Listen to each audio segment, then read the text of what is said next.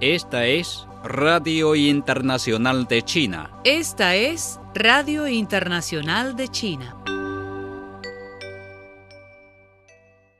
El secretario general del Comité Central del Partido Comunista de China, PCCH, Xi Jinping, quien es también presidente chino y presidente de la Comisión Militar Central, intercambió este domingo felicitaciones con el secretario general del Partido de los Trabajadores de Corea, BTC, Kim Jong-un quien es también presidente de la Comisión de Asuntos Estatales y comandante en jefe de las Fuerzas Armadas de la República Popular Democrática de Corea, por el sexagésimo aniversario de la firma de Tratado de Amistad, Cooperación y Ayuda Mutua China-República Popular Democrática de Corea. En su mensaje, sí señaló que en 1961 los líderes de la generación mayor de ambos países tomaron la decisión estratégica y con visión de futuro de firmar el pacto, que sentó una importante base política y legal para consolidar la amistad de los dos pueblos habían forjados con sangre y fomentar la cooperación amistosa bilateral a largo plazo. Kim, en su mensaje, dijo que la firma del tratado demostró al mundo la voluntad firme de los dos partidos, así como los gobiernos y pueblos de ambos países de promover el desarrollo a largo plazo de la amistad República Popular Democrática de Corea-China, forjada con sangre sobre una sólida base jurídica. Tras felicitar una vez más al Partido Comunista de China por su centenario, Kim expresó su deseo de que el Partido Comunista de China y el pueblo chino logren más éxito en la construcción de un país socialista moderno en todos los aspectos y la realización del gran rejuvenecimiento nacional.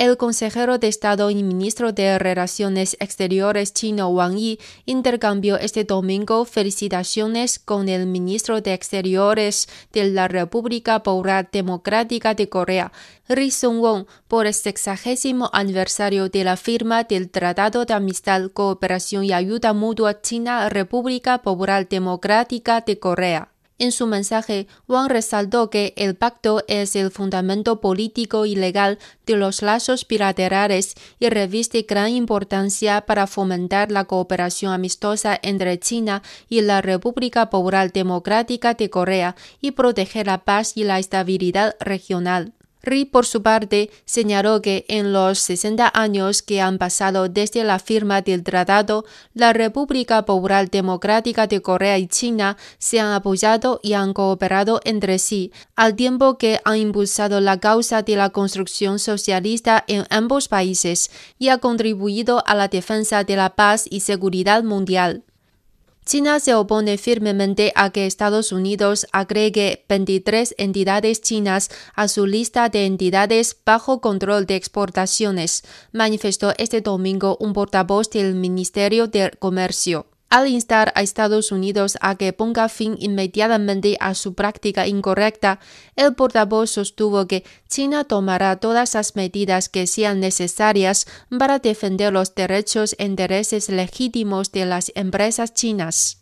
Beijing, la capital de China, se encuentra preparada para recibir la ronda más fuerte de lluvias de este año, las cuales comenzarán a caer a partir de la noche de este domingo. El Observatorio Meteorológico de Beijing emitió el domingo por la mañana una alerta amarilla por tormentas y vendavales. El Buró Municipal de Cultura y Turismo de Beijing emitió un aviso el domingo por la mañana, ordenando que todos los lugares escénicos en áreas montañosas y los servicios de alojamiento y desayuno en zonas rurales sean cerrados a partir del mediodía del domingo. El Buró Municipal de Asuntos Hídricos ha movilizado a 15.000 personas y ha enviado tres equipos de inspección a todos los distritos de la ciudad para evaluar los preparativos para el control de inundaciones. El Departamento Municipal de Bomberos y Rescate ha realizado preparativos integrales para el servicio de 24 horas al día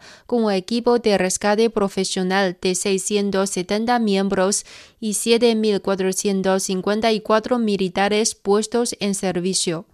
Argentina conquistó este sábado por la noche la Copa América 2021 al imponerse por la mínima diferencia ante Brasil en duelo jugado en el icónico estadio Maracaná en Río de Janeiro por la final del torneo de selecciones más antiguo del fútbol mundial.